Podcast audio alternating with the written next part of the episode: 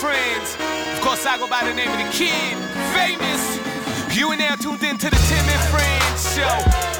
Hello, education, entertainment, coast to coast. Ball it up, call it entertainment. Let's get this started. Uncle Tim, let's start this show in five, four, three, two, one. Let's go. This. That's scary. No, I was just rubbing fluff off my shirt. Oh, nice. Got a little fluff in the shirt? A little bit. I don't know how that happened. Every but- once in a while, we can get the uh, the roller out here if you need it. yeah, that's a little lint to start the show off. Not a big deal. It's the way it goes. You still look know? good. Thank you. I appreciate You look that. So fresh. you. look clean. Hopefully, the show is as fresh as clean as Jesse Rubinoff. Tim and Friends live from the Sportsnet studios in Midtown Toronto. I'm Tim McAuliffe. I used to say downtown Toronto. I heard Ron MacLean say Midtown Toronto, so now I'm saying Midtown Toronto because if Ron MacLean says it, Uncle Timmy's probably second in line. Wow. Among others, behind Ron MacLean, third, fourth, fifth, sixth, second. seven, eight, nine. How one of the Isn't like south of Bloor considered downtown? Yeah, I know we're getting specific here for folks For, in uh, York and outside of- Saskatchewan. I- yeah, They're like, what the hell does that matter? But I, I always thought south of Bloor was downtown. Midtown was no more like Eglinton. Yeah, so did I. But you know what? It's Ron, so I wouldn't second guess him. No, I'm, I'm, well, you just did. So I'm not going to tell you that. Uh, Rubinoff McAuliffe right here with you. Sorting through another crazy day of content is Jesse Rubinoff. And the reactions to that content from you. Hit us up anytime at Tim and Friends on both Twitter and Instagram. Beta still on our TikTok, Jesse? Are we still beta on the We're still TikTok? we're still beta. And just- soft soft launch. Yes, just, uh, sorry? Never mind. just search us up on Facebook and Meta. That we're calling it? Meta? Well, well, Meta Meta is, the, is is Facebook now. They changed their name. Right. So it's just no one calls it Facebook anymore. They call it Meta. No, no, no. They call it Facebook. Right. Yeah. So I was- Facebook and Meta if you're cool. Exactly. All right. Meta. Every day these days Goodness me. feels like a busy day, but as we speak, we are rifling through Tyreek Hill to the Dolphins, the Jays clubbing again. Confusion for me in the NBA right now as to who the best team is. Canada on the verge of qualifying for the World Cup. A Couple of tough losses for the Alberta teams. Big win for the Manitoba team. And Mark Giordano makes his Toronto Maple Leafs debut in front of Petr Mrazek and the Toronto Maple Leafs tonight. Wednesday night hockey that is coming up against the New Jersey Devils right here on Sportsnet. So lay down the old remote. We got you covered as this show promises to be promises to be almost as good as this stud right here. I've got holes. I've got holes in different area codes. Area, area codes. Why do I love that so much? Ah. Are you a wheel? Did you ever have wheelie? I know you're young enough, Jesse. No. You tell me all the time how young you are. No, I are you I- young enough to have wheelies? No, no, no, no, no. I mean, yeah, Heelys. Heelys. Oh, excuse me, yeah. Heelys. Heelys. I, I might have had like the shoes that, that lit up on the bottom, like around the sole. Oh, right. But not those. No. Those are pure chest. I feel like you could pull those off. Like everyone raves. like, We're getting already getting uh, tweets about your shoes today. So I feel like if you just up the ante a little To bit with wheelies? Heelys, Heelys Come or on, wheelies. man. What you don't think you can pull that off? Yeah, I love how you you didn't wear them, but you keep correcting my wheelies into heelies.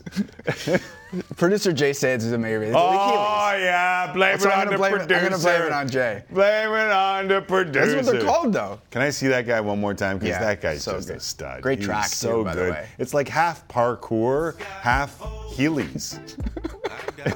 How fast does this dude run the 40? In those shoes. Ooh, smooth, Parkour. smooth. We might have to reenact that. So smooth. If I got you a pair of I would do that. heelies, yeah. You think I'd just be sitting in the seat all show? I'd be flying around the studio. right. we we may never match that dude, but we'll they even sell them? Like, where did he get them from? Yeah, for sure. My kids, like when they were five, wanted them. Now they're done with them, but there are people who wear them. All right, I'm gonna kids whip around the mall all the time. Like imagine in the mall, right? That smooth surface. Yeah. You know what I'm saying? Could go pretty, yeah. I've seen Quarter mile at a time. signs. I've seen signs in malls that say no Heelys. Jesse Rubinoff. I'm giggling because uh, Scoop writes in, um, sitting here in Yorkton, Saskatchewan, listening to your talk about mid downtown Toronto, it was a little too in depth. if he's actually in Yorkton, Saskatchewan, that's, That's amazing. so good. I tried to pick random town that wouldn't give a bleep about Eglinton oh. and or Bloor in Toronto. Oh. Really. I'm glad I got you. So even though we can't match our dude in Yorkton and or the Heelys, we'll give it a shot. Tyler Mott. Oh, that's good. First things first. First. That's good. Okay, it is officially scoreboard watching season in the NHL. The race for a wild card spot in the West is heating up. The Jets took care of business, beating Vegas 4 0, thanks in large part to a 42 save shutout by Connor Hellebuyck. Elsewhere, the Stars pulled off a late comeback to steal two points against Edmonton, putting Dallas in the second wild card spot with the Jets and Canucks, who are within striking distance. Tim, who was the best chance to make the playoffs, Winnipeg or Vancouver? Or Edmonton, for that matter. Are you throwing Or Edmonton Dallas. into that mix? Throw them all in. Pretty bunched up. So what's your question? Well, let's let's stick with Winnipeg and Vancouver. Okay. So Winnipeg. Winnipeg and Vancouver, if you go by what this show often goes by as a kind of sort of tongue-in-cheek joke, tongue-in-cheek joke. Careful with that, McAuliffe, because you might say something that could get you fired. A tongue-in-cheek joke. Mm. POF. The POF right now is not good for either of those Yeah, teams. you don't like Poff much. The Jets uh, improved last night, 3.1%. They are now at 15.5%. And the Vancouver Canucks are at 8.9%. But here is what POF doesn't take into consideration. The Vegas Golden Knights free fall right now is jaw droppingly amazing. Mm-hmm. Like, I don't know if I have seen this before. And apparently, we're getting word as we speak that the Dadonov trade has been null and voided, so he is not going anywhere whether or not he can play this year because there were some rumors that if it was null and void that he wouldn't be able to play as well. And this poor guy did nothing wrong and he may be punished. We'll figure out by the end of the show whether or not he can play. But that is it's jaw-dropping. And once you jump that spot, if Vegas continues this free fall, then those numbers go up exponentially. Mm-hmm. The thing that gives both the Jets and the Canucks a chance is their goaltending. And listen, Connor Hellebuyck last night, 42 saves for his fourth shutout of the season. I'm not saying that Connor Hellebuyck is going to get back to Vezina form, but I also never say it's just on the goalie. Like, I think his team has let him down, and he hasn't played as well as we've seen him play in the past. But if he gets on a run, or Thatcher Demko gets on a run, both of those teams can make the playoffs. Will they? Probably not. Probably not. But I think they can both make the playoffs. And that last night was as close to a must win for Hellebuyck and company as you can get without For it sure. actually being a must win. And they did it twice against Vegas and basically the last week. So good on them. They've kept hope alive in Winnipeg. And by virtue, Vancouver as well. Uh, but a, a tough loss for the Edmonton Oilers last night, who, I mean, you threw them in the mix. They could have got a couple more points clear if they just had held on to another lead. Yeah, Yamamoto and, and Kane score again. I will say about uh, Connor Hellebuyck, which I think is, is really intriguing, is that uh, in the month of March prior to uh, last night's shutout, like he hadn't been playing that well. His goals against average was well over three, uh, but the team was still six three and one. So if he can actually capture that form that he had last night and get on a little bit of run, then all systems go for the Jets. And many people thought they were going to be really good this year. And if a lot of the, the issues with him have been Connor Hellebuyck, but if he can put it together, then they can all get it going and move forward here. Yeah, but that's almost I All mean, listen, goalies? no, no, that's almost the exact opposite of what I said. Like I, his save percentage this year is 12th. Yeah. right? Like it's not terrible. It's not Hellebuyck like, but it's not terrible. I think that his team has let him down. That's why the goals against are tied for 17th in the league, right? Like when you have, the, uh, it's not a huge discrepancy, but it's a little discrepancy. And I think that's team defense. And so, yes, Hellebuyck looked great last night, and he hasn't looked great all year long, but I mean, you get them up to some of those previous year numbers and, and they got a shot. But I just I think it's more about the entire team helping them out a little bit more because you don't just go from Vezina Trophy winner to average goalie. No. That doesn't happen. I went from standout goalie to pretty average, but uh, you know that's just me, not Connor Hellebuyck. Uh, the Calgary Flames. Sid used to get mad when I'd say stuff like that. Thankfully, you're not Sid. um, so the Calgary Flames lose to the San Jose Sharks last night, and bit of an off night, off the mark for Jacob uh, Markstrom. Yeah, one of those rare ones. and uh, got frustrated at times. A little bit of a spear in front of the net. Uh, That was a cup check. Yeah, sure, whatever you want to say, but uh, you're not concerned about the Calgary Flames or Jacob Markstrom at all, are Nope. you? Just based on one night? No, uh, I am concerned for Jason LaBarbera. So good, so classic. Daryl Sutter last night, unhappy with his uh, goaltending on the night. And there's Markstrom. And, ooh, ooh, yeah, right in the old uh, Dennis Schwitke's right there. and one more time, don't tap the puck in my net. First, a nice slash, and then, boom goes the dynamite. You ever give anyone the old cup check? Of course, you Little have to. splitter? You have to. You, you don't have a lot of resources at your disposal as a goalie because you're supposed to be in the crease. Right. Right. So what do you? When they come to you, you got to Goalies don't gotta really make something happen. for that very often. You get penalties from time to time. Yeah, penalty. I mean, like, Yeah. no one's going to say that's a game for Jacob Markstrom. No, no. How many games? No, we're not playing. how many We're games. not doing that. I think it's kind of funny, and I found it amusing, and I found the fact that Daryl Sutter sent out his goalie coach. It's unbelievable. Last night to answer to the media as very Daryl Sutter-ish. It's like mind games, right? He just striving for perfection. Basically, is what that tells me. Yeah, I mean, he sent out the guy, and the guy feels Jason LaBarbera has played in the league, but he hasn't answered many questions in the last little while in front of the masses. And you wonder if Markstrom or some of the defensemen might feel bad that he had to go out and answer Exactly. to their uh, lack of, of defense in that game. It's Daryl Sutter doing Daryl Sutter things. Love it. Remember the Titans. We will be perfect in every aspect of the game. I don't know if LaBarbera loves it. No, definitely not. Definitely not. The light, the bright lights were on him last night. Okay, uh, the Toronto Maple Leafs are back in action tonight. They face the Devils on Scotiabank Wednesday night hockey. It'll be the debut of Mark Giordano in the blue and white, and after clearing waivers, Petr Mrazek is getting the start in net. Ooh, Tim, should we expect an improved Leafs team tonight? I don't know how you answer that question. You have Sandin out, Cash out. You got Colin Blackwell and Mark Giordano in. Like, if you're asking me if they got better by adding Mark Giordano to the lineup, yes, yes. Any help on defense is going to help this team. He should be able to. But in game one, after losing Sandin as well, I don't know if Leaf fans should expect the immediate. Like, defensemen need a couple games to get acclimated, to understand their defense partner. And if that is in fact the lines, it's interesting that they didn't throw him just with TJ Brodie right off the top to give him a little bit of comfort if he is going to stay with Timothy Liljegren. Like, there will be some trial and error for the Toronto Maple Leafs. Um, do they have room for this trial and error? Yeah, a little bit. A little bit, but to expect them to be better immediately to me is kind of sort of unfair. You think it's going to be a cataclysmic meltdown on Leafs Twitter if Mrazek has another rough night? It's a cataclysmic meltdown every night on Leafs Twitter. They're pissed off that there are enough claims on Harri Sateri.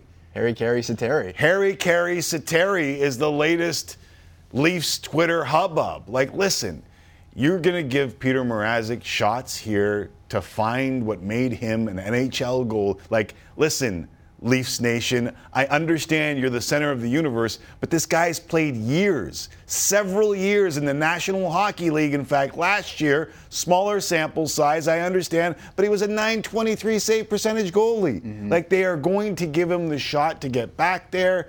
And if they were fighting for a playoff spot tooth and nail, maybe they wouldn't give him that shot. But when you got Kallgren and him right now with Jack Campbell still out, you got to deal with it. I'm sorry. I, I understand the meltdown will come as soon as he lets in the first three goals, but this is what they've got to do. They've got to give him a shot to find it. And then when Jack Campbell comes back, you hope he can find it too. Vegas, perhaps uh, not a lot of confidence in the goaltending for tonight's game. The over/under is set at seven goals, which is a rarity in hockey, Yeah, without a doubt. Without a doubt. Uh, okay, yet another blockbuster trade in the NFL today because the NFL, frankly, never sleeps. The Chiefs have dealt superstar wide receiver Tyreek Hill to the Dolphins for five total draft picks, including a first-round pick this year. The Dolphins then signed their new receiver to a four-year extension worth $120 million with $72.2 million guaranteed. Timmy, what is going on with the NFL, and what are your thoughts on this trade? The NFL is crazier than the finish between the Bills and the Chiefs, is it not right now? Yeah. Like we have seen all pros, Hall of Famers, and the GOAT all kind of sort of make news this offseason, Mm-hmm. and Tyreek Hill is the latest one. First question I have is why the Packers weren't in on this, and I guess they just don't have the money to sign Tyreek Hill to the kind of money. Now I heard that the 72 million isn't guaranteed until start of year 2023 that 50 million is guaranteed right now, but it sounds like unless he has a devastating injury mm-hmm. in the next year that he can't come back from, he will be getting 72.2 million guaranteed for receivers. The one thing that I would like to add is that for both the Packers and the Chiefs, this is a very deep wide receiver draft. A lot of people thought 2020 was the creme de la creme of wide receivers, and that's when 13 went in the first two rounds, uh, six in the first round in 2020. It looks as though there's going to be six in the first round this year. So the Packers and the Chiefs may be looking at that. The other thing that I have to say about this deal, and I know we're rushed for time here, so I'm kind of moving quickly, is Tua is going to be given every chance to succeed. They have added a lot of pieces around him, rebuilt the left side of that line. If Tua Tunga, Tunga, uh, I just said it, Tua. that was If- right. Tung, it is Tunga. Tunga Bailoa. Yeah, I know, but I didn't get that back part out. All right. Sure. They made it halfway. and Right. Bailed. So if Tua doesn't succeed this year, Yeah. then they're moving on because they did enough to surround him. Totally. Yeah, it's he's got to get it done. That's it. He's got Waddle and he's got a good offensive line now, and he's got Tyreek Hill. I mean, throw the ball down the field. Let's go. Let's go. That's it. Do you think the Miami Dolphins are good though? Yes. You do. Yeah. Brian Flores, everything that went on, you think that the Miami Dolphins will be good next year? Yeah. They're better running backs. Raheem Mostert's quick, Yep. fast. Yep. Got a better Terron Armstead. Just sign, tackle. Nice. Left side of the line. Jaylen Waddle and Tyreek Hill, probably the fastest wide receiver duo in the history of the league. Mm-hmm. Quite literally. It's just a question of whether Tua can throw the ball down the field. Because Jaylen Waddle, one of the fastest receivers in the league, was it was all near the line of scrimmage last year. That's- all of it. And if he can't take that next step, he's not going to be the quarterback in Miami very long. But that's and that's what Tyreek Hill does, right? Like I mean, you see him get downfield, but a lot of those uh, Tyreek Hill 50-yard touchdowns are five-yard crossing Yep, routes. yep. So they have listen, they've worked towards Tua's strengths. However, I'd be crowding the box still Exactly. even though there's two burners on the field. Now, whether or not they can get vertical will depend on Tua, but I don't. I'm, I'm never convinced that Miami, despite wearing their colors today, I'm never convinced they're they're the most middling team in all of sports. It's weird. It's weird because remember Tua at They're Alabama? always middling. Like he threw the ball down the field a lot at Alabama, and I get it. You have an offensive line that's like an NFL offensive line in college, so it's a lot different. But he did it then. Try and do it again.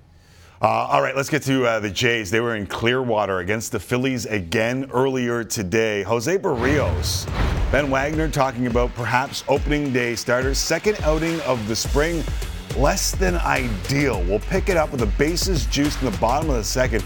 Matt Vierling slaps a single past a diving Cavan Biggio. It scores two. Then Jean Segura down the line stays fair. Another two runs, 4 nothing Phillies. Bottom three now, 4 1.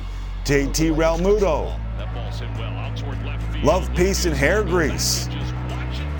Berrios recorded just five outs. He gave up six earned runs on seven hits. Top four now. Jays trailing 6 3. Santiago Espinal. That's absolutely laced. That's a frozen rope. Cuts the lead to 6 5. Top eight. Now Jays down 8 5. Orelvis Martinez continues to have himself a spring. Next batter, Trevor Schwecke, back to back. First of the spring, pair of solo bombs had it back to one, but that's as close as they would get. 8 7 your final if you give a bleep about finals in preseason action and or spring training. Your eyes open as if you do. No, you don't. No, no, no, no, no, Okay. no, no. Just You're- groove, fastballs, and get rocked in spring training. Who cares? You're not worried about Berrios. You're not No. worried about what he did today. You're not worried. That is opening day starter, though. The way Ben Wagner was on the show yesterday talking about Berrios and how it all lines up seems like he is opening day starter for the Jays. Yeah. Makes some sense, too. I'm fine with that. I, I, you could go with any of the three pitchers at the front of rotation as opening day starter, and I, I think I'd be okay with it. Um, Can't give it to Gausman. It's his first year. You're kind of trying to tip a cap to somebody, aren't you? yeah, and day in theory, starter? in theory, you could though, just based on resume, right? He's, he's a good pitcher. Um, You could. Just speaks to the strengths of the, of the Jays' starting rotation. But spring training's hilarious. Like if they're bad in spring I training, wouldn't, but you could. You could, yeah, you could. I wouldn't. I don't think Charlie's going to do that either. I think they're think going to you need to tip a cap. But spring training, you don't like if they're bad, who cares? If they're good, they're going to have a great year. so You can't. I guess that's the way it goes. Right? Yeah, So yeah, yeah, yeah, it's true, yeah. they just grew fastballs in the spring, so they're going to get rocked. Whatever. See you in April. Oh, they're doing the rock again. People are getting excited about that. a lot of nice numbers. We'll uh, we'll talk to Arden Zwelling a little bit later. Actually, let me tell you what's a little bit later on in this edition of Tim and Friends. We will get you set for the Devils and the Leafs. Ken Reid, PJ Stock. It's a Reid Wednesday here on Tim and Friends. We'll talk Jays with Arden Zwelling, Clearwater, Florida, and up next, we go live to Arash Madani in Costa Rica, where Canada's men's soccer team is on the verge of history. It is Tim and Friends on a Wednesday, hump day, pitter patter. Puck knocked back in front. They score. Couture scores. 28 seconds apart. Wow, what a turn of events. That's what happens when, when you don't get goaltending in this league. You, you lose hockey games. Sure, so I got to be better. Trae Young taking the Knicks' heart yet again. There's a lot of bright lights in here, a lot of talking going on. Were the boos as loud as you expected them to be tonight? Nah, nah, I couldn't really hear them for real. It, it wasn't even that loud, to be honest with you. Terry Keel can change a game in a heartbeat. And Even when you think you're deep enough, you're not against this guy. He might be gone. He is. He's even gonna give a little wave here. Bye bye. Tyreek Hill is going to beat you one on one. You have to accept that. The tickets aren't booked, but the reservations are about to be made. The road to Qatar continued.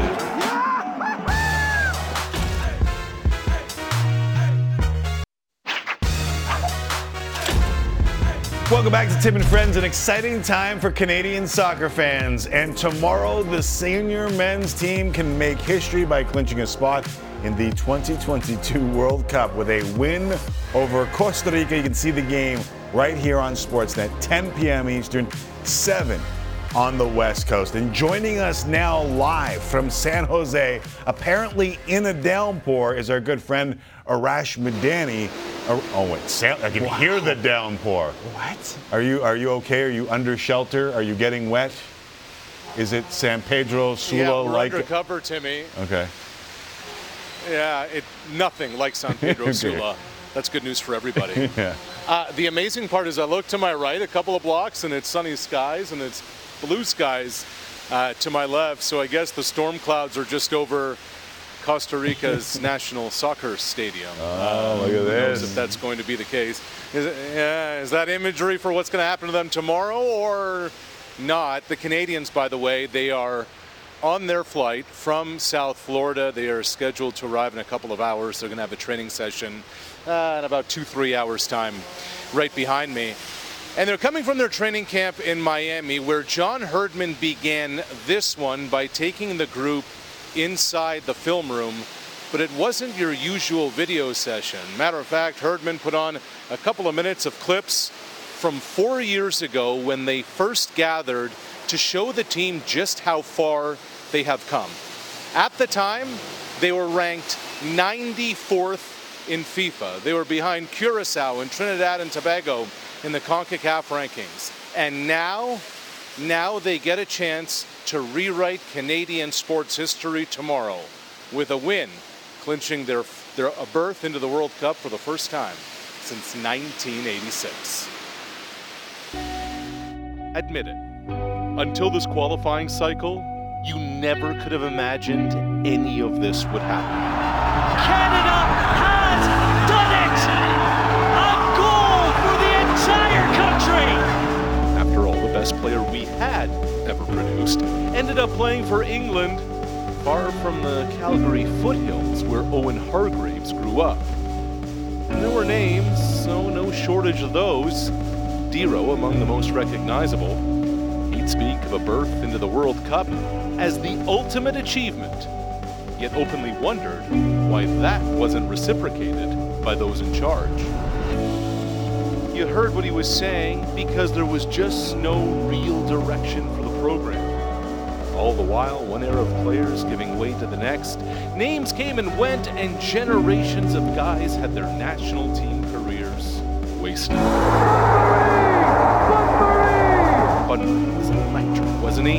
You held your breath whenever he'd have the ball in space. And Forrest makes the save! Such calm our pal Craig Forrest provided when he put on those gloves.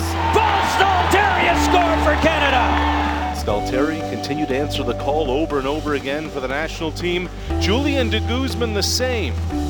But year after year and cycle after cycle, we were reminded and shown not to get our hopes up. It's a loss of historic proportions. Can't say anything else except disappointment. The World Cup was a unicorn. It was for everyone else, not us. It began to make sense last year, though, that this was becoming real, but we didn't want to take our minds there. Too many wounds, PTSD, because man, there were moments we fell hard after such flickers of hope. That 2000 Gold Cup title going into the Coliseum and delivering a statement. Canada is back on the map in this sport of football.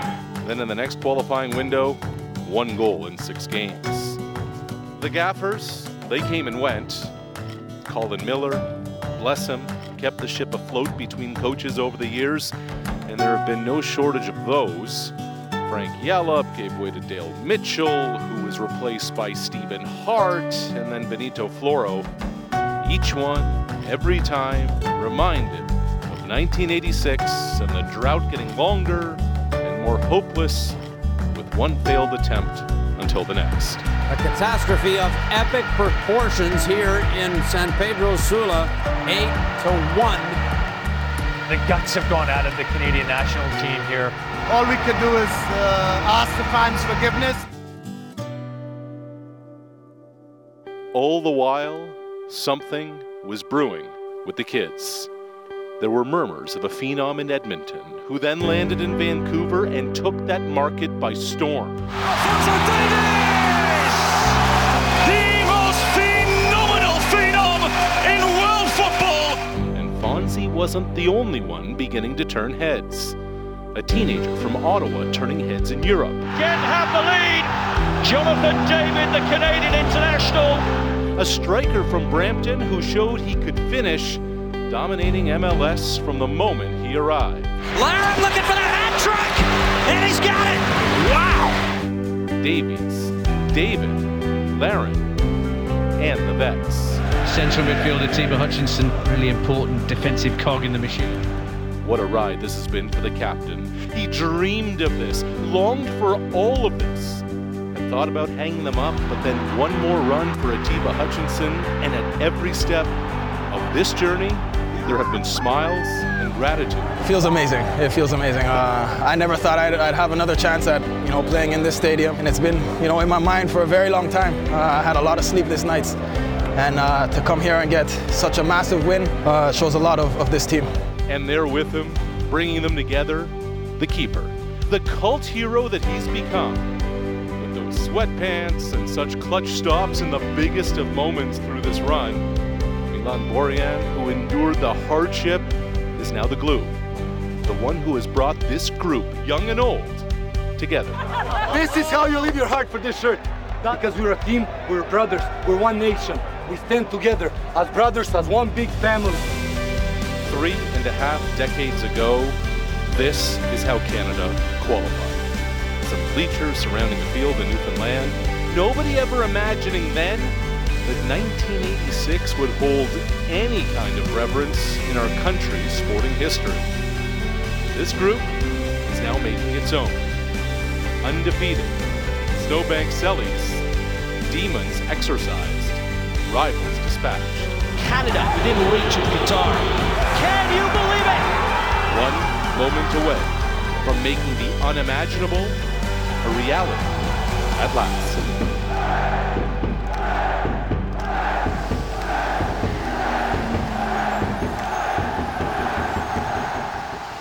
What's amazing about those vets, you think of Atiba Hutchinson, for years he was as unflappable as they came. But you saw in that clip from Honduras just how much that meant to him. And Milan Borjan, when this journey began, when Canada was around 100 in the world rankings, none of the stars showed up then. Borjan did, and he sat down with John Herdman and told him just how much it meant to him to be a part of Team Canada and how badly he wanted to be part of getting this team to the World Cup. And Timmy, one win away from doing exactly that. Just wild. It, it, even you saying it, Arash, very well done, by the way, takes me back to the conversation you, Sid, and I had surrounding San Pedro Sula and that embarrassing loss to Honduras. Uh, admit it, because I talk to my son all the time, who's 11 years old, about what it used to be. Like, you could have never imagined that this program would be where it is now when we were talking back then. Yeah, there's no question. Uh, I think the beauty of this, though, Tim, is that for a lot of today's stars, and we outline them in the piece, Davies mm-hmm. and David and Larin and the rest, they barely remember that. They, they don't know about that. They may hear of 1986, they may hear of Gold Cups. Um, they, you know, they're, they're reading about the, the, the, the tough history, but they weren't a part of it. Ever since they have arrived, on the development program all the way up, there has been success, which is why when you see Borjan uniting everybody and saying we're brothers, when you see that smile from Hutchinson, I, I remember Borjan being on the bench in Honduras in San Pedro Sula in 2012, one of the last to leave after that 8-2 defeat, just kind of wondering, is this ever going to change? And it has. And it has because of John Herdman, and it has because of this youth movement and it has because the attitude that was instilled from the beginning of this run and of this new regime is that we're going to do it, we can do it, our hands are on the steering wheel, and we are capable of doing more than just qualifying. And they're showing it, they're doing it, they're proving it to all of us. There, there, feels like almost a perfect mix that it is the kids taking over, but having Borjan, and, and maybe more importantly, in the middle, Atiba Hutchinson. And I say that with all due respect. I may be the president of the Milan Borjan fan club. Uh, I, I rock the, uh, the track pants in honor of him. However, having Atiba there, it feels like the rest of the team knows what it would mean to a guy who would become the oldest since Roger Milla to play in a World Cup. Rash. Yeah, and, and, he's in so many ways. He's the one in the he wears the captain armband. He's the one that the players look to. A lot of them haven't experienced CONCACAF qualifying. They haven't experienced the wild atmospheres. It's going to be one tomorrow, Timmy. Uh, 35,000 fans. They've sold this thing out. Uh, our pal Sharman calling it going to be a cauldron. But Atiba just provides such a calm. He's somebody who has been through it all, seen it all, and when he's the one who's who's not shook by any of this, that just kind of spreads around that locker room. Which, look out! Look out, Arash. I guess he's in a rush.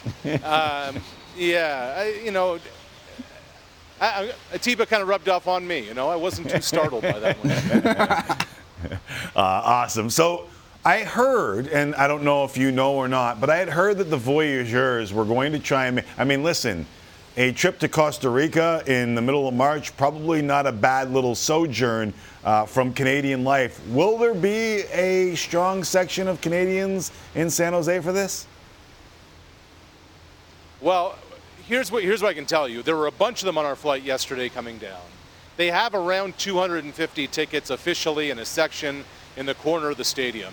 Uh, one of them told me this is the biggest contingent that has ever traveled anywhere outside a U.S. border city. Uh, they're amped. Uh, visited with some of them last night. Sharman and I did, and uh, they're, they're so excited about the opportunity. But there are others coming who are just trying to find tickets on their own.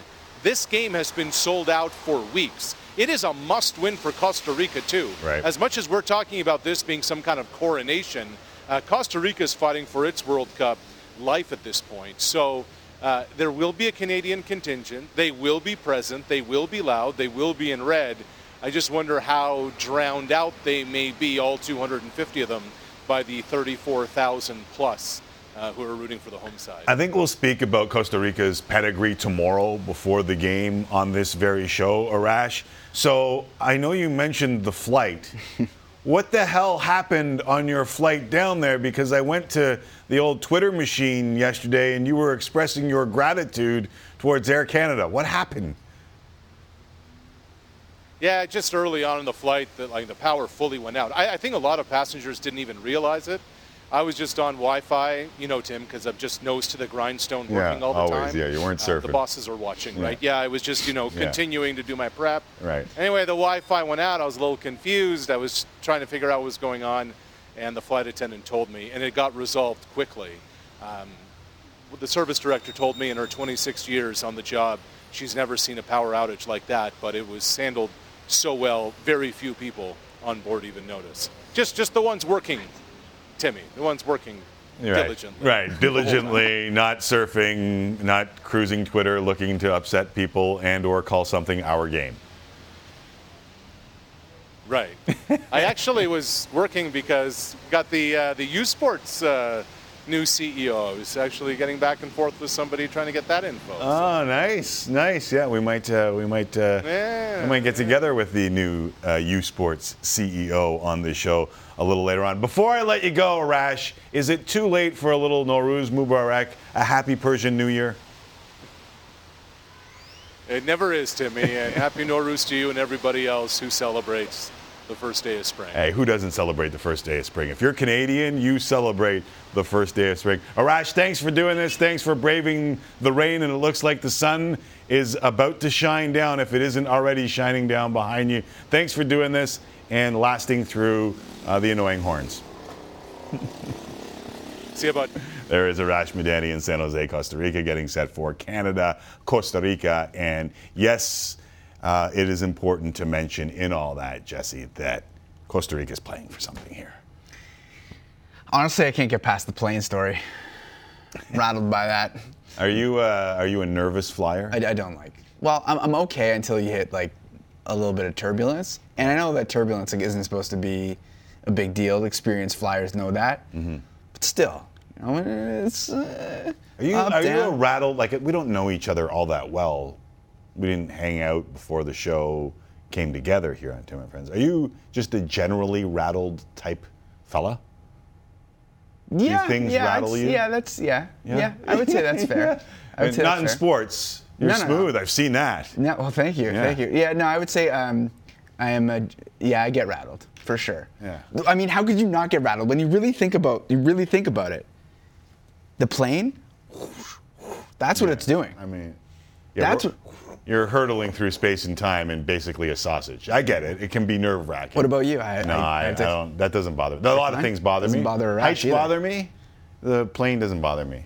Good for you. My That's- wife was a flight attendant. Maybe that has something to do with it. So she tells me the stories about what goes on and just ho hum. Yeah. I don't know.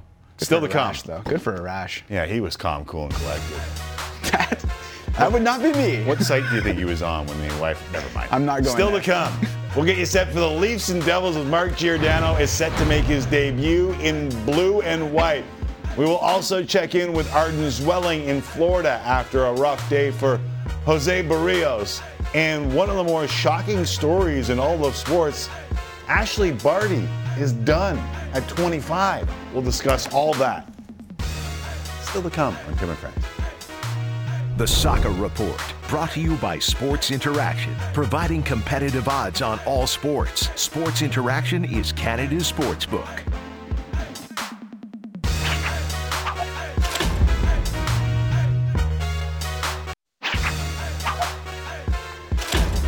Welcome back to Tim and Friends. Ken Reid coming by in the second hour. So is PJ Stock as we get you set for the Toronto Maple Leafs taking on the New Jersey Devils. That is on Scotiabank Wednesday night hockey. Speaking of hockey, Jesse Rubinoff. I look down at the old Twitter machine, see sports trending Dadnoff. What's going on with Evgeny Dadnoff or Dadanoff? So everyone was wondering what was going to happen with this trade. He was traded to the Ducks, but apparently he had the Ducks on a no trade clause. So we received the real news of what had happened earlier today. Frank Seravalli writing, here in the NHL is in the process of voiding the Evgeny Dadonov trade from Vegas to the Ducks, expecting official word to come today.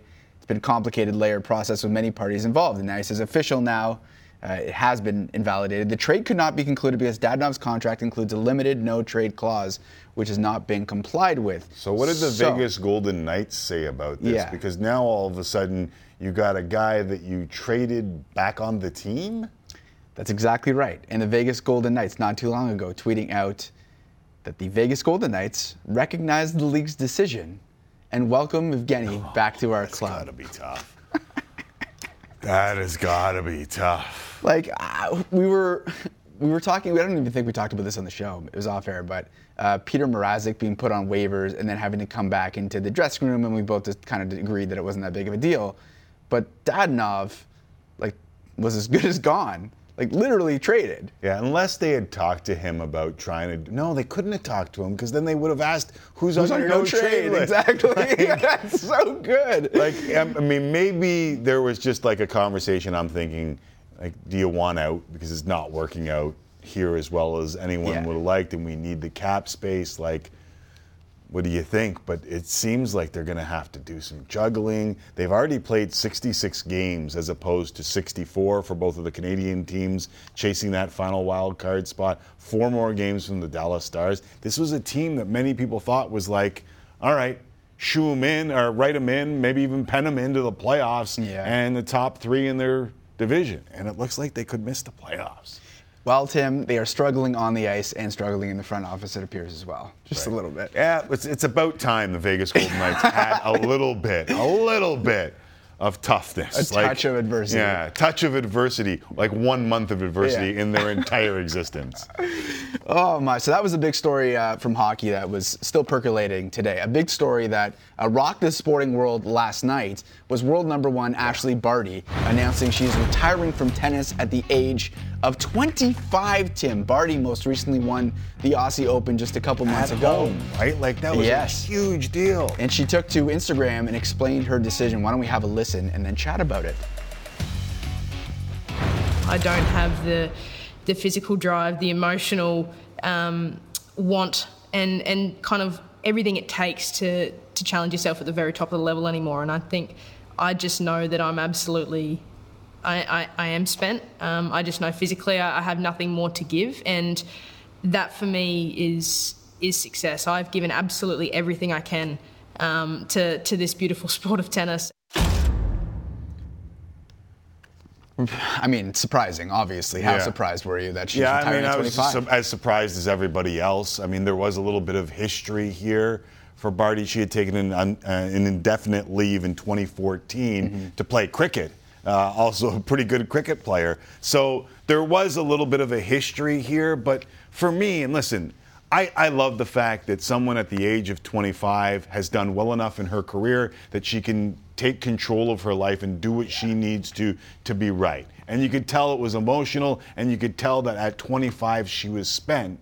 So before anyone says that I'm takes this out of context and says that I'm not supporting her and her life choices, by all means, I love the fact that she's doing what's right for her, and my history would suggest the same. But I wonder if the WTA needs to take a look in the mirror and wonder why so many of its stars are either taking mental breaks or retiring at the age of mm-hmm. 25. Mm-hmm. Like, I know there's a lot to this that we probably don't have time to dissect, but like Bianca Andreescu has gone through it. Naomi Osaka has gone through a really tough time over the last little while. I wonder if it's time for the WTA to look in the mirror and wonder exactly what's going on here and if they're asking too much of their stars right now.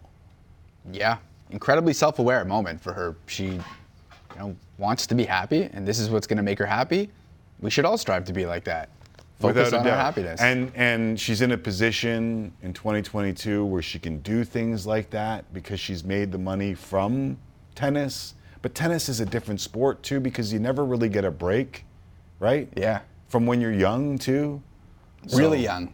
As really the chief young. economist uh, on the show, she takes a little bit of her winnings, which is almost $24 million, puts it in the stock market a little bit, she's going to be okay. She'll be all right. Yeah. Coming up, the Leafs are turning back to Petr Mrazek as they host the Devils. It is on Scotiabank Wednesday Night Hockey. Lay down the remote. We have got you covered. We'll go live to the rink and check in with Sean McKenzie. Ken Reid is popping by. PJ Stock. And we'll close with Arden Zwelling on the Toronto Blue Jays. Jam packed edition of Tim and Friends continues. That wasn't financial advice, by the way. Tim and Friends,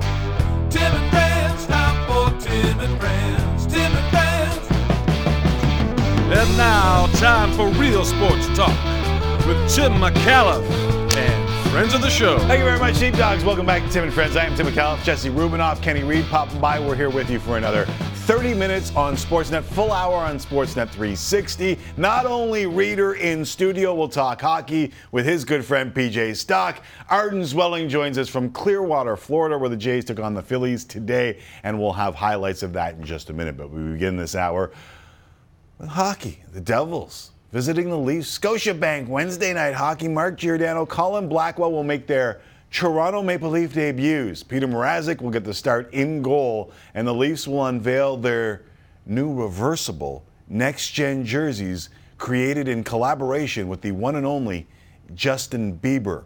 With more on tonight's game, the Beebs of Sportsnet.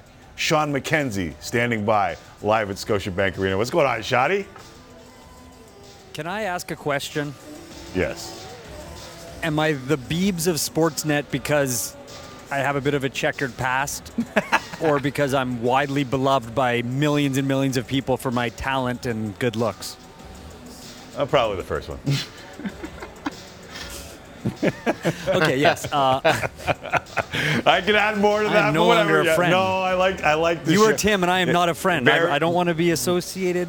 very Yeah, no, stylish, it- it- very it- stylish always. Thank How about that? I can speak to your heart if I just Thank say you. got a nice jacket on, and I like the cut of your jib, young man, with the tie, the thickness. I like it. You can keep going if you want, but I can take it from Yeah, here. take it, Uh, no, it, it, it's cool, and it, it just walking into the building today, it's uh, kind of a, a neat little surprise to see so many young kids coming in, so many already wearing the jersey. And look, I understand it's controversial to say the least. It was blowing up Twitter, Instagram, TikTok, every social media app. There's the side that hates it. Why is Justin Bieber involved with hockey? Why is it reversible? Why is it black and gold and Bruins colors?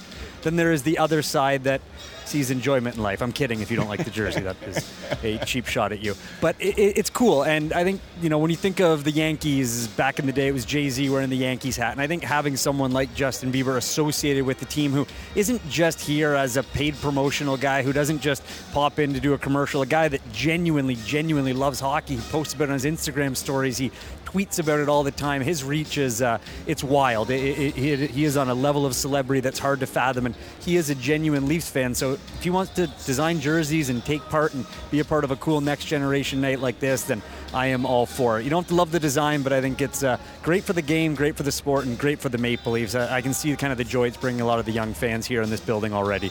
Listen, uh, MLSE did okay with the OVO gear that Drake got them for the Raptors. I think they're trying to tap into that market a little bit. All right, let's talk about the stuff on the ice, and there is plenty. Mark Giordano making his debut, Colin Blackwell making his debut, and Petr Mrazek back in net. What's the talk of the town in Toronto?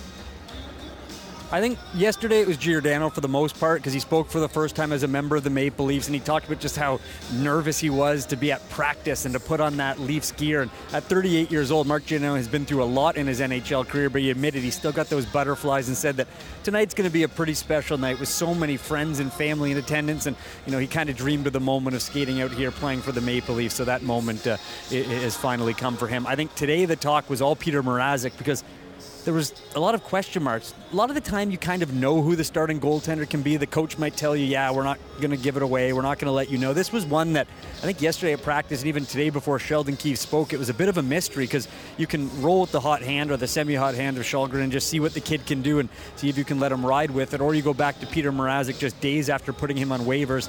And I think that's exactly what they're going to do for the reason to build his confidence that they are going to need him down the stretch potentially. So you put him back in, you try to build him up. up. Sheldon Keefe liked what he saw at practice, and it's clear that they still have faith in Petr Mrazek and they want him to get his game back. So putting him back between the pipes is a way to try to spark him and give him another opportunity here. A fresh start, as Sheldon Keefe called it. Uh, were we talking Petr Mrazek with Peter Gabriel in the background? Is that Sledgehammer? Love it. Ken Reid? Sledgehammer? No, Uh, it's changed no, now. that's it's not changed now. Sledgehammer, no. But it's Peter Gabriel Sledgehammer. It's just playing. It was never a Peter Gabriel. Don't guy. don't don't don't mind me while you guys just talk music or I'm just on the clock. You think here. Ken Reid You liked guys- the you guys- jersey? You guys chat. Mackenzie? Do you think Ken Reid liked the jersey? Oh, oh, Ken Ken Reid is right. Like when he saw the jersey get released last night, he was in his condo, like, or his house, just that stupid black, and he was Were so angry. No. Like, Kenny was Ah, so like upset. No, He honestly, like honestly, All right. Mackenzie, I get it. It's not for me. I think it's fantastic. There you go. It's for the kids, but How here- many times? But how I- many times has. Ken Reid in studio said it's not old time hockey? It's not. It's not old school. You know what my one thing is, He put Mackenzie? How do you have a reversible jersey? Where's the fight strap go? That's my question, Mackenzie. Oh, that's an interesting See? question. Yeah, See what I'm does the saying?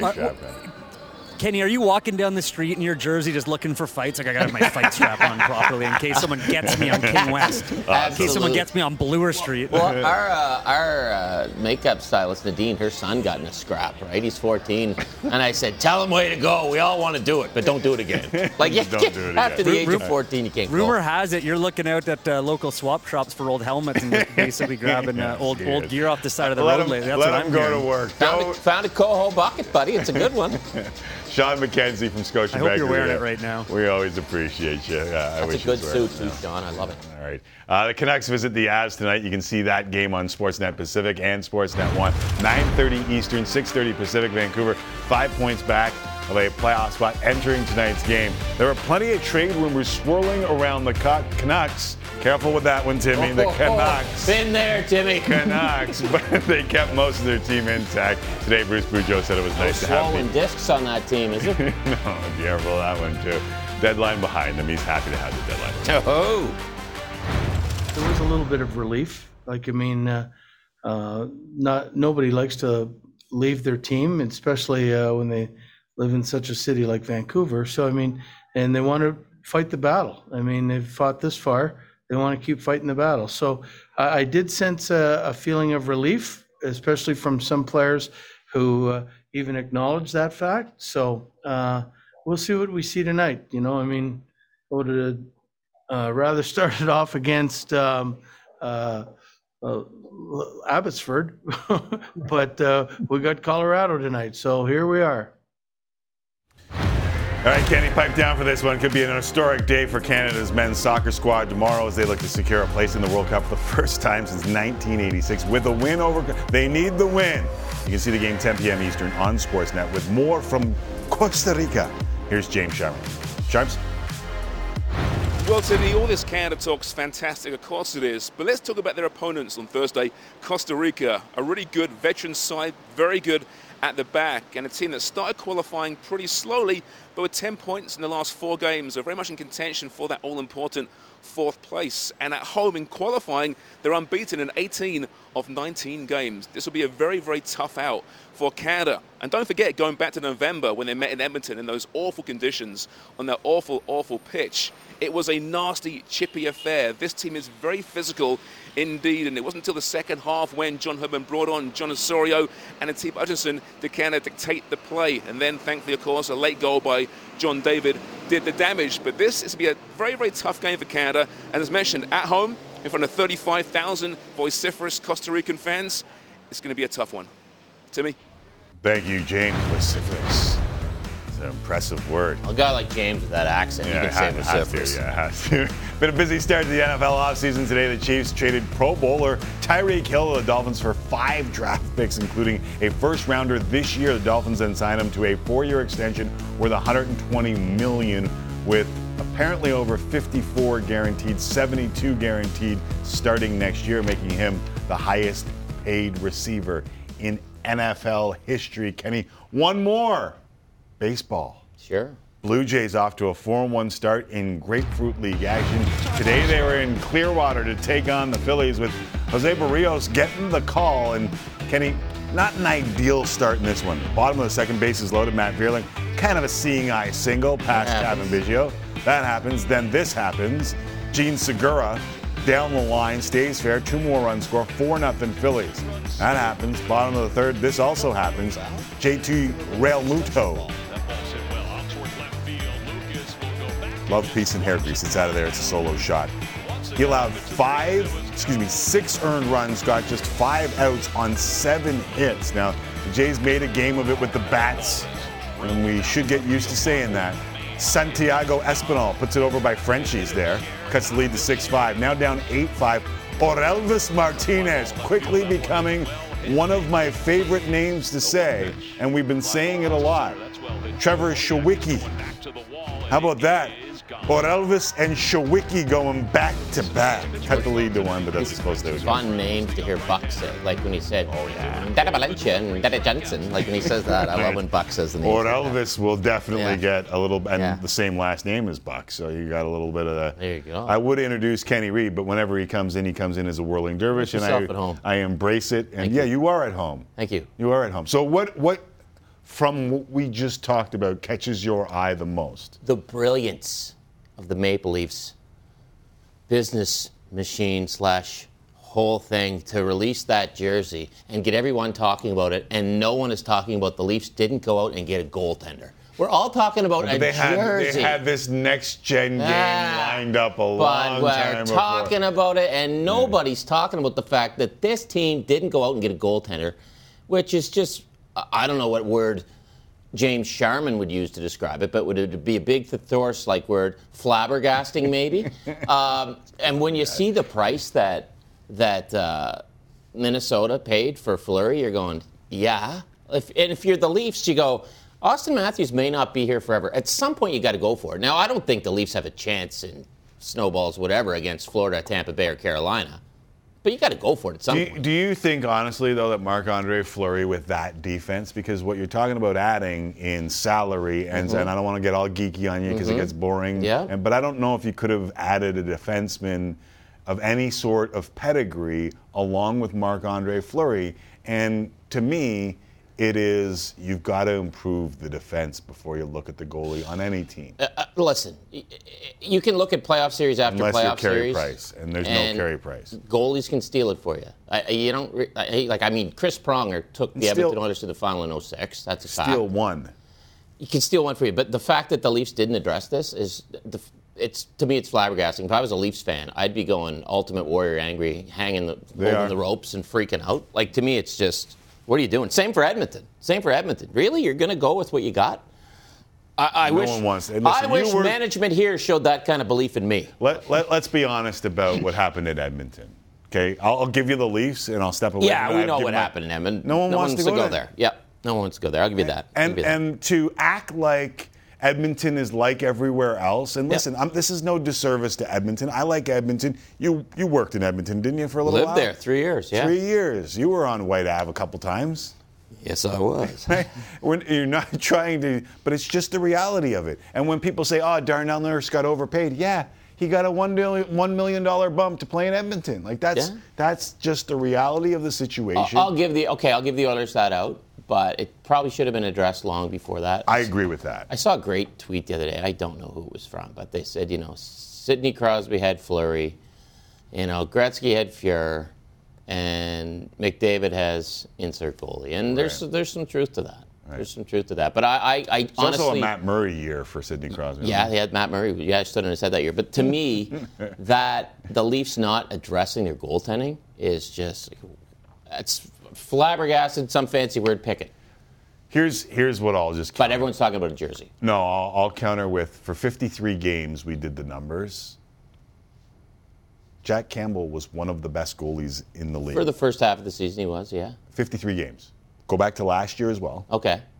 Add it up. Now he was only in a Canadian division last year, so you might be able to poke a hole there. Sure. I'll allow it. 15 games he's been terrible.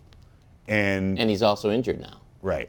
And you don't know how much the injury had to do with the 15 games. Correct. And you got So maybe the Leafs know that. Mrazek, who's not playing NHL caliber goaltending. No, I and so, completely agree with so if that's your situation heading up to the deadline, how do you kind of go, okay, we'll roll with this? To me, that's the situation. The only way you do it is by saying the 53 games is the goalie that we know.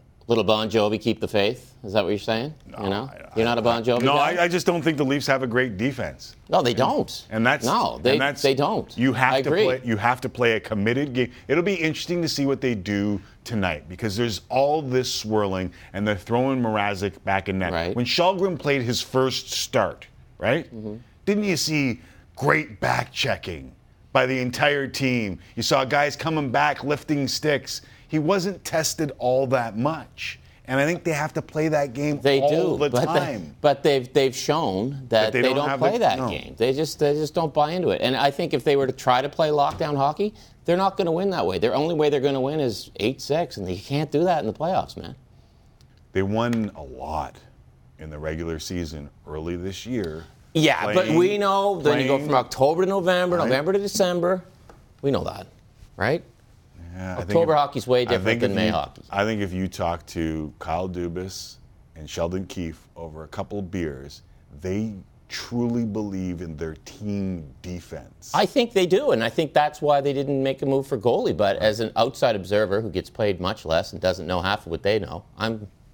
How can you not go get a goalie? How? Astonished, astounded, amazed, surprised, startled. You- some of the flabbergasted Yeah, that's- synonyms. You can't- you can't look down at thesaurus.com Yeah. while you do. You should have just rifled. Just You should have just rifled them off the top of your head. Yeah, yeah. I know. Now that's also how I would have I got felt. rattled. I got rattled. Yeah, that's also I, how I would have felt if the Montreal Canadiens did a next gen jersey. I I. All right, after the break, uh, Kenny Reid is sticking around. We'll Contractually obligated, going. baby. So get you set for the Devils and Leafs right here on Sportsnet. PJ Stock will join us after this short commercial interlude. Gio makes his Leaf debut live on the network. Stay tuned. It's our livelihood. I try and stay away from booking the guests on this show because it gets me in trouble. But every once in a while, there's someone who pops up on the list, and I'm like, why don't we have this dude on way more often? Daily. Our next guest is one of those dudes, PJ Stock, joining us uh, back. All is that PJ Stock or Ryan Lochte? What's going on here?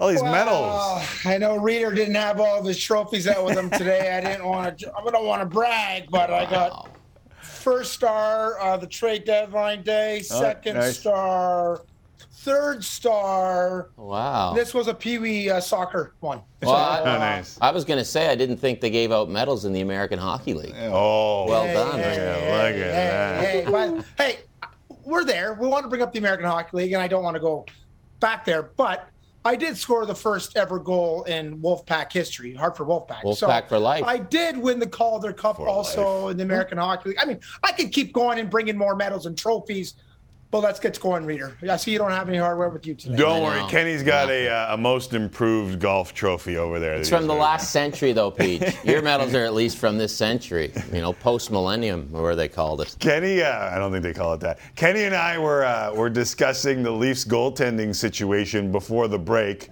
uh, rather vehemently. What did you think that Toronto should have picked up a goaltender? Besides Mar, uh, besides Fleury, who else would you have picked up that you probably would have said, okay, we're better now?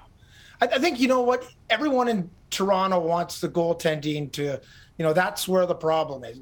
That's not where the problem is. You got to address the issues in front of the goalie.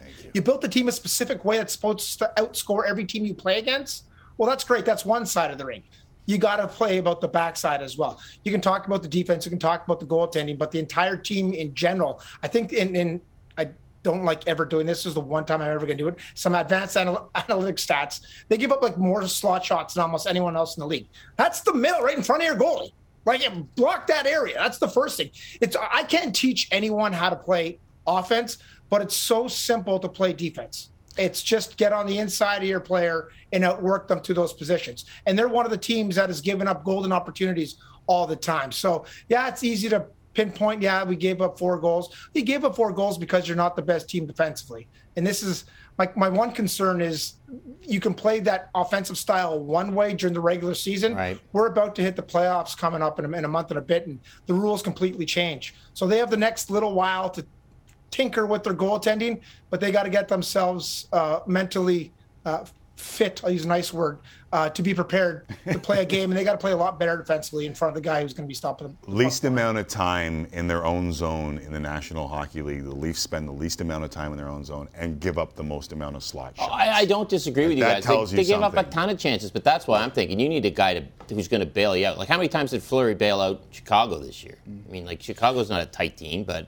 you're right, PJ. I mean, the, the way they play. I mean, the Leafs may believe in it, but I think when you talk to guys who just watch hockey for a living, like we do, it's like unless something changes in the playoffs and they start calling the game differently, I don't see how this works.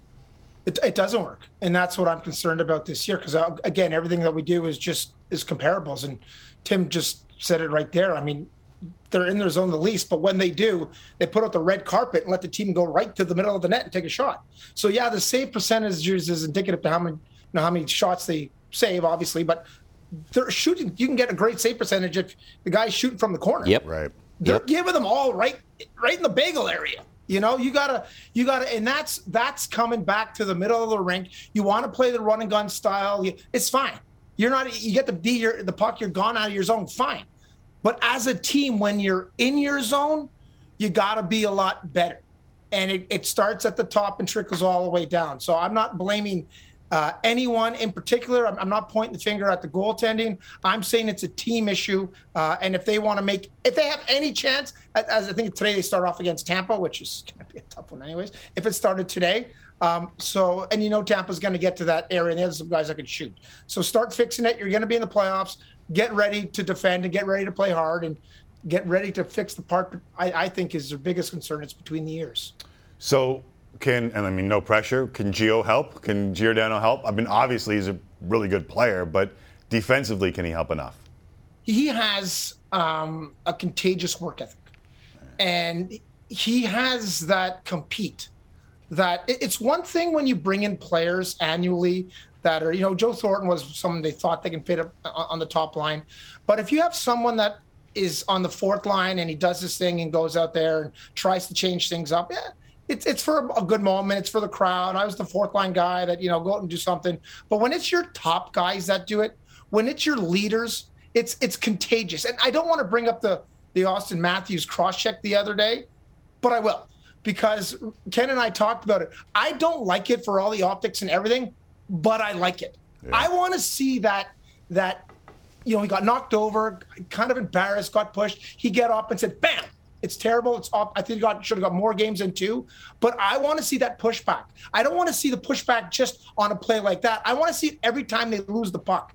And you want to come into the Leafs zone, you got to make it tough. Mm-hmm. You got and the, the the the hardest part to get to should be the front of the net. That should be the hardest part. That should be the hardest place to get to. You know, basketball, you box out, you, you try and get it. It's the same thing. You got to box guys out. You got to play physical. Yes, that was a terrible cross check. But I like the fact that he finally, you know, I'm tired of him seeing him being ragdolled and laughing about it. No, Yeah. have some pride, push back. And now, now we see Matthews doing that. Well, now you're on the second line. You're like, oh, the big boy's doing it. And then the third line is like, oh, and it's a trickle down effect. Gio's going to bring that. He's going to bring it from the back end. And I love it because he's going to be playing some pretty important minutes and he has to compete. He has to compete that is contagious. And you're going to watch him compete on the ice. And it's going to be hard to be sitting on the bench and saying, I'm not going to go out and, and, and do my share just like he's doing. He's an old guy older guy, and you look at it on, on the team skill, but just an amazing compete. Uh, and I think it's gonna it's gonna be fun to watch him compete. And I hope he brings some of those guys into the fight with him. Pass, pass the collection plate. I want to give the Reverend a donation. Preaching, baby, preaching. Okay, Pete, you got the medals on. Can I get another? I, I got more medals over there. Well, you got you, got, wanna you have be- tons of Rugger medals? So this You is know the those thing. Rugger medals? As you guys know, I need to PJ's play some Rugger. PJ's really strong and I'm really weak. We've been on the ice together and he's giving me the odd thing and I just go flying. My Daouz tip, the tips hit and I go flying. Daouz. But, but if I were to See-through blade? like if I was like to try to even get a hold of PJ right now, I just try to grab the, the collar and I, I hit the medals. Last night, PJ, did you see this? Philly and Detroit. Guy grabs another guy and rips his necklace. Did you ever rip a man's jewelry during a fight in a national hockey? Like Giovanni Smith, watch, he's gonna Yeah. he's gonna reach it. Look, I smash the it- chain. I, I didn't do it in a fight. Okay. But one of the most annoying things for me is why almost you need fighting. It's the scrums. It's the useless scrums where guys come together. Yeah. I played college hockey, so I know what it's it's like. It's I've I've played in the tournaments where there is no fighting. You get a lot of the guys coming in, and everyone's a tough, and it's it's terrible. I do that to you in the that- charity tournaments we play because there's no fighting You in do those. that. Yeah. You do that. That's why. But that's the only time I'll I'll pull a guy's chain. Like I, like everyone wears a chain, like Yeah. except for me because I can't afford one. Remember my Um, Skid Row nose ring from my ear to my nose? You pulled it out in that charity tournament. Remember that one? You just yanked should her. have been wearing it. I don't know why I too was wearing it that day. Yeah. Joker. Don't get too close. Uh, Jesse, you got something over there? Yeah, Hockey Grapes writes in and says, "Why does PJ Stock have a power bar with nothing plugged into it in on his shelf? Lots of lights, nothing plugged in." what? There's a power, power bar? What over here? Power bar. on their shoulder. I, I don't. The, the, oh, oh, yeah, over there's there. an empty power Yeah, well, because I'm I, I'm at the cottage. I, I came up here to celebrate all my medals from trade deadline day. We already discussed that. Nice. And I had a bunch of things behind me that I cleared up for you guys. Like Aw, I, look I know what it's like to be on class. the Tim and Friends show. I, I I'm wearing a suit. I got no pants on. uh, always appreciate. I'm with the big guy here. Always a, Reader. where where there's a big guy. Always appreciate you, my dude. We got to do this more often, uh, but unfortunately we've run out of time. Awesome. I can go take a nap. At the cottage, PJ Stock. Thanks, Love 'em. buddy. Uh, Kenny's sticking around though. For those of you watching on Sportsnet, we have to take the break because Hockey Central is up next. They're getting you set for the Leafs and the Devils. Scotiabank Wednesday night hockey. If you're looking for a little Blue Jays talk, you can find it right now on Sportsnet 360. Arden Zwelling joins us in 60. Ron's hosting Hockey Central. Is he?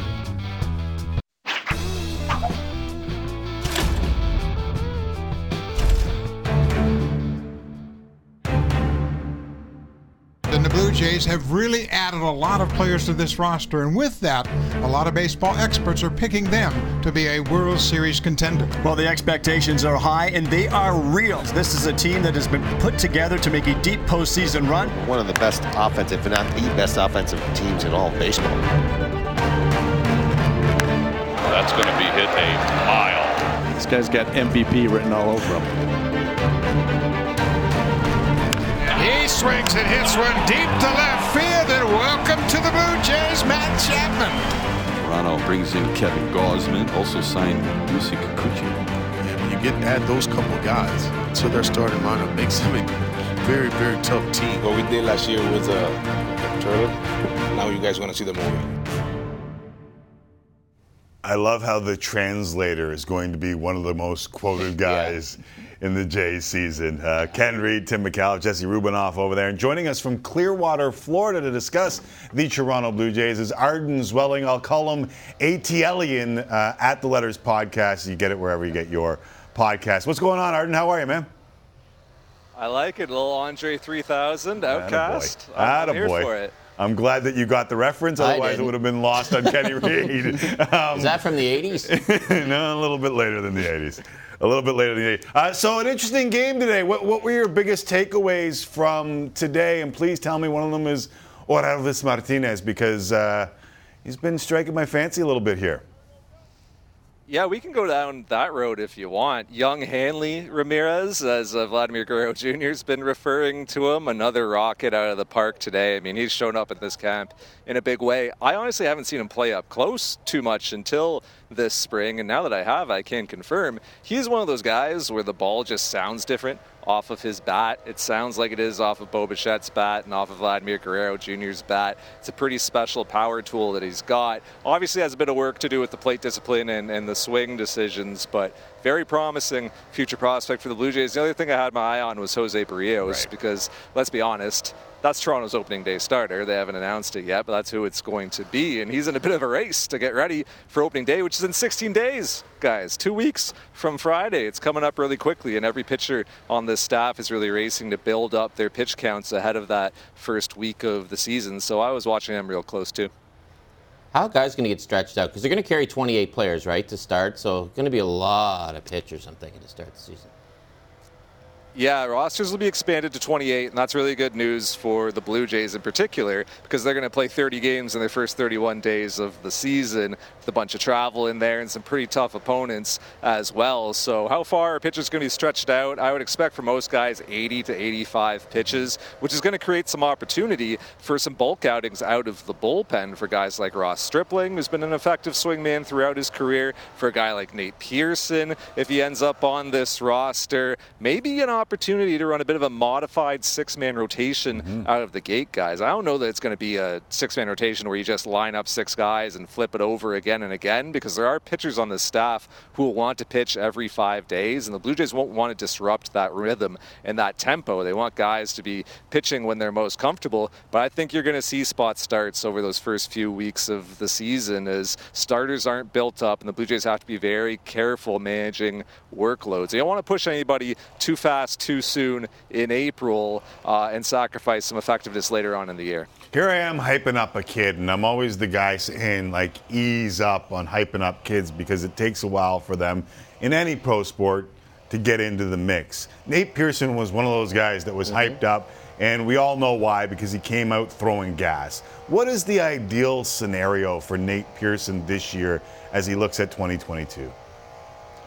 I think ideal is something close to what the Tampa Bay Rays did with Shane McClanahan last year. You know, he was in a similar position, not coming off of the greatest innings platform coming into 2021. He ended up getting around 120, 125 innings. His outings were like sometimes as short as three innings, sometimes as long as five, depended on the day. He'd have extra days in between his starts, and the Rays really just let him sort of build on that innings base and layer as he starts his young career. So I think that's ideal for Nate Pearson. So will that be out of the bullpen for the Blue Jays? We'll see. Will that be out of the rotation? I mean, look, all it takes is, and I'm sorry to say this, a Hyun Jin Ryu glute strain or some Kevin Gausman shoulder irritation, and all of a sudden Nate Pearson's in uh, in the starting rotation. There's still 16 days left bad things can happen. So the Blue Jays are going to play out this decision and stretch out Nate Pearson. But I think he has a role on this team, and as you alluded to, obviously has big league stuff. We've all seen the velocity and we've all seen the slider, but what fans really haven't seen at the big league level to this point is the curveball and the changeup that he also has in his repertoire. The other day against the Tigers, he was landing nasty curveballs for called third strikes to Riley Greene and Miguel Cabrera, making the Hall of Famer flinch uh, at the plate. Didn't get to his changeup as much as he wanted to, but that four pitch mix, that repertoire, that's why the Blue Jays are so bullish on Nate Pearson as a starter. And we have to remember, as you alluded to, for young starters, it takes time, guys. Look at Kevin Gausman in this Yeah. rotation. Kevin Gausman was non tendered and released a couple of years ago. Anybody could have had him. He didn't figure it out until his late 20s. Look at what we just saw with Robbie Ray last year. A guy who couldn't get his dominant stuff into the zone until he was almost 30. Nate Pearson's like 25. When Jacob DeGrom was 25, he was a AAA with a four and a half ERA. So you have to remember you have to be very patient with young starters as they acclimate to the big leagues. Almost as patient as the guy with the leaf blower over there. If you, if you need me to throw hands with that guy in the leaf blower, you let me know, Zwelling. I'll take this jacket off. Rick Houston's on it. Yeah, you got a He's leaf gonna go blower in over there and Clearwater. tell You got what's a what. downpour in Costa Rica. Hey, Yeah. Arden, uh, uh, you know I'm a, a card nerd. I'm a baseball card nerd too. And for years I've always saying guys will say, "Oh, I'm going to get this rookie card." I go, "Don't buy pitchers." Because I cannot figure out pitchers, and Nate Pearson, like Kenny he's still the got his Ben McDonald card. yeah, exactly. The Todd Van Van in here somewhere. and to me, Nate Pearson is just the poster child for that because one day he's just it's phenomenal, and you know, like you're it's kind of what you're saying there. Well, yeah, and it's funny because we see in this market with Alek Manoah, who just arrives at the big league level as this mid-rotation, borderline front of rotation starter in terms of some of the outings that he had last year. Some of the great outings, um, you know, against the Yankees and, and against tough lineups like the Astros as well. And you kind of start to think, well, why can't everyone do that? Well, Alek Manoah is the exception. Nate Pearson is the rule. That's typically how things go. Look at the names I just listed. Robbie Ray, Cy Young Award. Jacob DeGrom, one of the best starters in baseball. Kevin Gausman has 110 million reasons, uh, you know, to have been thankful for discovering things late in his career. It takes time for most guys. It's incredible that the, the Blue Jays have turned Alek Manoah from a guy out of West Virginia uh, a couple years ago in the draft who had a big fastball, sure, but couldn't really locate it consistently. Didn't have the two seamer that we've seen from him. Uh, he had a slider he learned to throw on Twitter, and it wasn't consistent. And now he has developed those weapons in a very big way. Think about where he was at this time last year, coming into spring training 2021.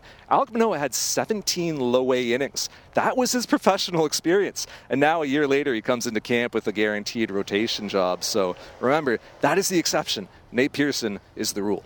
I heard you say that the other day. He learned to throw his that slider on Twitter. Eh, Can you explain that to me? Like, did he just see the grip, or some guy showing the technique? Like, I, I, I don't. I couldn't learn to throw a slider on Twitter.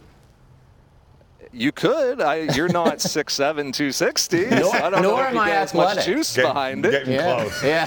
Getting, close to the yeah. 260. You don't, you don't wear uh, size 17 cleats, uh, so like Alek Manoah does. But yeah, there's a great Twitter account called Pitching Ninja. I love this account because it just shows the Wow. nastiest stuff from across baseball, and I'm sure any baseball fan will be familiar with it. And they've actually had some great interviews with pitchers as well. Like a lot of big league pitchers are a big fan of this account because they're nerds for pitches and grips, and you know everybody is studying how to throw stuff and you know how to get better and how to tweak. And Pitching Ninja does a great job of sort of demonstrating what makes pitchers really good and what makes their stuff effective. So yeah, Alek Manoah, when he was in college, was just flipping through Pitching Ninja, looking at slider grips, um, and that's where he learned how to throw his slider. And obviously, the Blue Jays have done a lot to help him develop it into the really nasty weapon that it is today. But yeah, that process started, you know, sitting in, I assume, a, dorm room or, or a dingy apartment there at West, West Virginia, scrolling on his phone. That's Shut crazy. You know, there's a thing called YouTube No, too, but- where kids go to and they Well, watch. Yeah, I know the YouTube one, but Yeah, aren't okay, ninjas okay. supposed to be kind of secretive? I'm- surprised a ninja would have a Twitter account. Like, they're supposed to just kind of come and go. aren't See they? pitching ninja.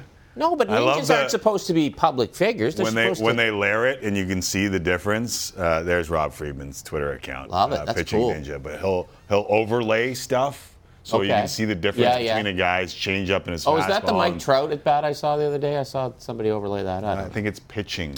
Correct, not Right, hitting. Right, hitting. Yes. Uh, Arden, I want to get your opinion as Kenny and I bicker here uh, on Tim and Friends about the Shams Charania tweet. And I know that when I say Shams Charania, you might think, hey, what the hell is Micallef talking about breaking basketball news? Mm-hmm. Well, there's a little bit of a baseball angle on this one. Sources Brooklyn Nets star Kyrie Irving will be cleared for home games as New York City will on Thursday change private sector vaccine mandate to allow exemption for athletes and entertainers in workplace, which means unvaccinated Yankees and Mets now eligible for home games. There was some concern in and around the New York Yankees, especially. Uh, I think we know what changed this rule. It wasn't just Kyrie and the Nets, it might have been those two baseball teams. I would have been really surprised if we got to opening day and there were some very big names in the Yankees batting order that were not able to play in New York, just considering how well connected, obviously, members of the Yankee franchise are to, to politics there and just what that organization means for that city. So, yeah, I expected that this was what was going to happen. But hey, as, as things stand right now, unvaccinated MLBers still aren't going to be able to travel to Canada to play the, the Toronto Blue Jays at Rogers Center, which is going to be, uh, you know, an interesting wrinkle, an interesting home field advantage if that is how things stay. Obviously, you've seen a number of pandemic mitigation, um, you know, tactics and, and restrictions be lifted, so it is possible that that could change. But as things stand right now, if you're an unvaccinated MLBer, you are not coming to Toronto to play the Blue Jays. Might be an advantage this year. I mean, we're still unbalanced schedule. They haven't balanced that schedule yet, and from what it sounds like, uh, maybe no Aaron Judge when the Yankees come to Toronto. he Toronto. gave for a very games. clear answer when he was asked if he was vaccinated. yeah, it was very clear, remarkably clear. But there are. It sounds like there's more than just Aaron Judge on that team. Well, and if you're the Blue Jays, honestly, you're saying too bad. I don't Yeah, care. After That's all these years, now. for sure. Everything we went through over the last two years, right? 2020 bubbled at Rogers Center, didn't know where they were going to play until the end of summer camp, then ended up having to, you know, go go out to Buffalo. 2021 play starting in Dunedin, then going to Buffalo, three homes. You guys know as well as I do. I can't put a number on this. I cannot quantify this, as you guys know I love to in my pieces the Blue Jays win one more game if they're playing at Rogers Center all of 2021 and they're in the postseason. They find that win somewhere. So I think the Blue Jays are saying, hey, after all of the crap that we went through over the last two years, you guys can deal with some crap now on your end. All right, one more thing for you because you brought up that one game and it started to get me think about uh, how much better they were with George Springer in the lineup. Uh, where is George Springer? There was a little bit of cons- a little a little whisper when he didn't play in the first couple games, but then he started in center field. Does it look good for George Springer this year? Yeah, he played yesterday Yeah. and, and he looked fine. I mean, he plays all out 100%. Like he only has one speed, so there are going to be times where he goes racing around the base pass or full sprint towards a wall, and you kind of go, George, it's a spring training game. Ease up a little bit, but like that's just the way he plays the game. That's the way a lot of these guys on this team play the game. Bo Bichette, Matt Chapman as well, who got spiked at third base yesterday, putting a tag down, trying to get a runner. And I was talking to him this morning. He said, "What am I going to do? Not put the tag down? What am I going to do? Not play hard? That's the only way I know how to play." That's why I'm Matt Chapman. So George Springer's preference early in spring has been to eschew the Grapefruit League games and really focus on finding his timing and rhythm at the plate in live batting practice sessions back at the complex, back at the Blue Jays facility. It makes sense when you think about it. You know, in a spring training game, he'll have his plate appearance in the first inning, and then he'll go field, he'll go sit in the dugout, he'll have to wait maybe even an hour before his next plate appearance. When he's taking plate appearances in live batting practice environments, he gets one after the other, after the other, after the other, and he gets to really work on his swing at the plate and his timing and the adjustments that he's trying to make. He gets to really hone in on seeing that premium velocity and breaking stuff that he's going to see in the big league season. So I think it's just like a more efficient way, a more efficient use of his time, and a better way to work. And when you're George Springer, you have like 160 million reasons that you can pull that card. Not just you know the, the minor leaguer wearing number 97 is not pulling that card. George Springer, you know, face of the franchise, biggest free agent contract in franchise history. He can play that card. Uh, Rick Houston took care of the leaf blower. I'm glad I don't have to come down there and straighten him out. It would have been crappy to get on a plane and go to Clearwater, Florida. Rick's Florida. pretty big guy, too. Or maybe Clearwater Beach. Thanks, Art. So is Arden. Look at the arms on this guy. Pipes on the eh? kid. Look He's at got more kid. muscle than fat now. Kids, yeah, I think he plays rugby or something. Thanks, Arden. Be well, guys. Take it easy. I thought he was just going to death stare. I thought he broke. what are you talking about? Yeah, Uh, he wasn't you- even I don't here. Time for a break. When we come back, Rubinoff takes over. Last call. Kenny, Wait. stick around, please. Contractually obligated. More buddy, you know Kyrie that. news too. More Kyrie news. More Kyrie. news. Huh. That's a tease. Playing? Better be more than just playing. Okay, today's a great day. It is National Puppy Day. So I wanted to take the opportunity to introduce uh, the Tim and Friends fans to my puppy, Little Peanut. Oh, that's Uh, what the Peanut- hell? Yeah, Peanut came That's in. what those tracks were from in the yeah, studio. the yeah, other I day. brought Peanut in the studio just to cheer people up for a little bit, and that's her just sitting on the chair chilling, being a good little girl. Told her to stay. She did just that. So that's my little maltipoo Peanut. And Ken, the Cool. question is for you: Are you a dog person, a cat person, or a person person? person, person. I got two boys at home, seven and nine, and the pressure is on, and they want a puppy this spring. So what's gonna happen with that? They're not going to get a puppy this spring Why don't you want to put like what's? uh because I'll have to take care of it. They're, they're not going to do what has to Yeah, be but, done. but It's a the- commitment. It is Yeah. a commitment, but it's uh, there is uh, there is reward to that commitment, just like the children. Not quite, because I'm not going to say that dogs are like children, because that's ridiculous, and or cats. You know what I? but yeah. there is a reward to it. You know Breeding. what? I, I can't. The people I really can't stand. I'm cool with dogs, whatever. The people I can't stand. Are, my cat, you'd love my cat just like a dog. Oh, then get a dog. I know. I hate those. People. I used to say the same thing. Sid did this video. I'm going to bring up Ugh. Sid again. Did this video today where he's petting the puppy, and you and I know he hates dogs, but he's doing the cute thing for TikTok and for Yeah. Instagram where he's petting this beautiful little puppy. And what I used to say to him all the time was, "Oh yeah, my, my cat's just like a dog." No, it's then not. Get a Then get a dog. There's a screw the first pitch. Let's start Sid get a dog. Let's start that hashtag. Let's flesh that out. Remember, Yeah, stole remember he my wasn't joke. sure if his cat was a boy or a girl. It's pretty easy to tell. Um, the Rookie of the Year race is coming down to the wire, but according to the He's sports books, it. You know he's going to tweet it. it's not close. Evan Mobley is currently the heavy favorite to win at minus Yeah. 600, with Scotty Barnes second at plus 500. Uh, but don't tell that to Nick Nurse, who was asked today if he thinks Scotty should be Rookie of the Year. 100%. 100% he should. Who else is in it? Who else is in the race? I think Scotty's played great. I think it's a hell of a race. Mobley's been unbelievable. I think Scotty's been as unbelievable, like especially lately. He's been been a real force. Does Barnes deserve more recognition? Because you know he gets it from us.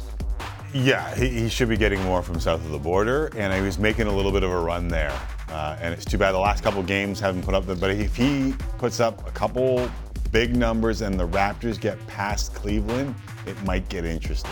But you know how it goes. Like every year, we have to tell the American media what's going on up here, and then eventually they catch up. That's the way it works. They don't watch up here.